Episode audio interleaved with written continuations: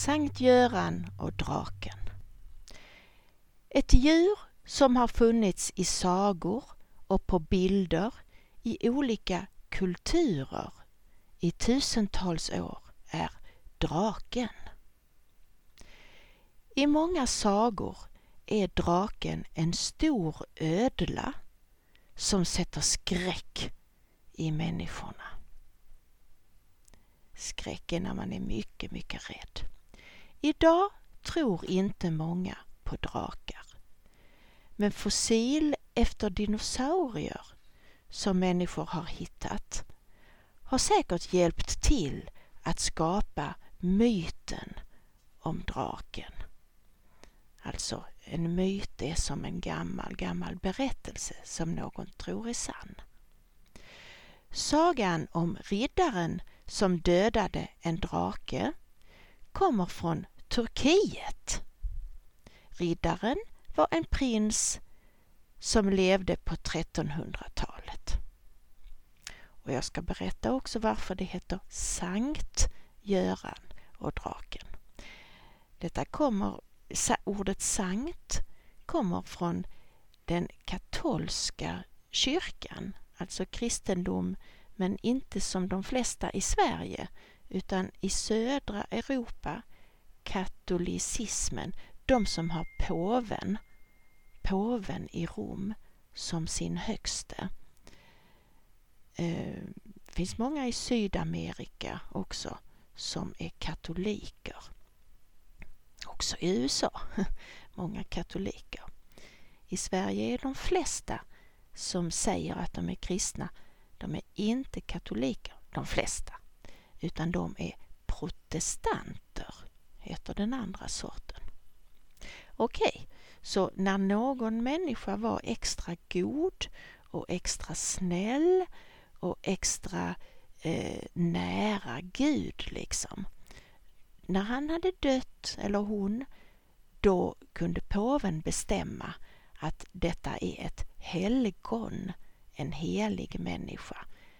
Detta, denna människan ska heta Sankt Göran eller Sankt Petrus.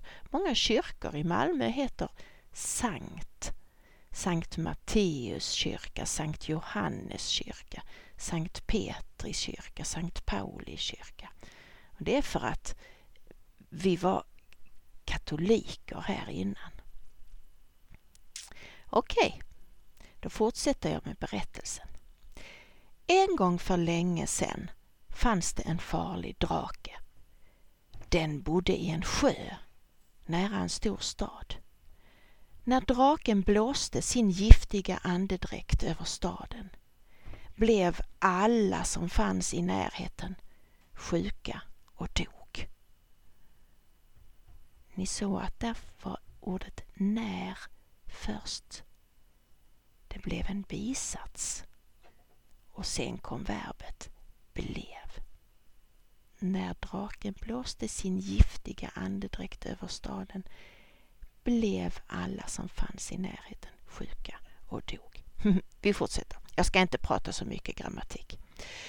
För att draken inte skulle döda alla människor i staden gav de den två får varje dag. Men efter en tid fanns det nästan inga får kvar. Kungen bestämde då att draken skulle få ett får och en människa om dagen istället. Människorna i staden drog lott om offret. Drog lott, lottade. Offer, offret, det var den stackars människa som måste gå till draken och bli ät, som draken ska äta upp. Ett offer och ingen fick köpa sig fri.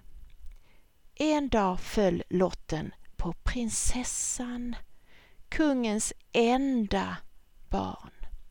Kungen blev förtvivlad. Han erbjöd folket allt sitt guld och silver om han bara fick behålla henne. Men folket ropade vi gav våra barn till draken, nu är det din tur. Det är du själv som har bestämt detta.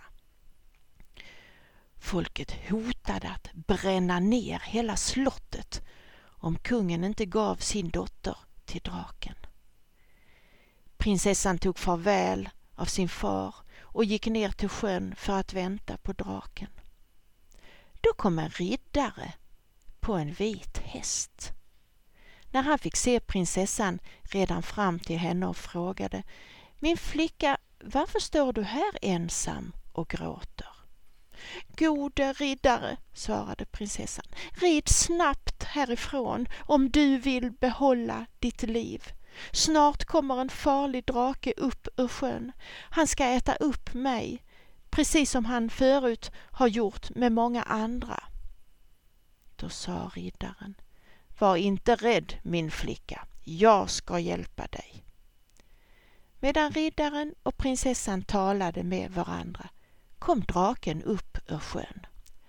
Han såg så hemsk ut att prinsessan nästan svimmade av rädsla.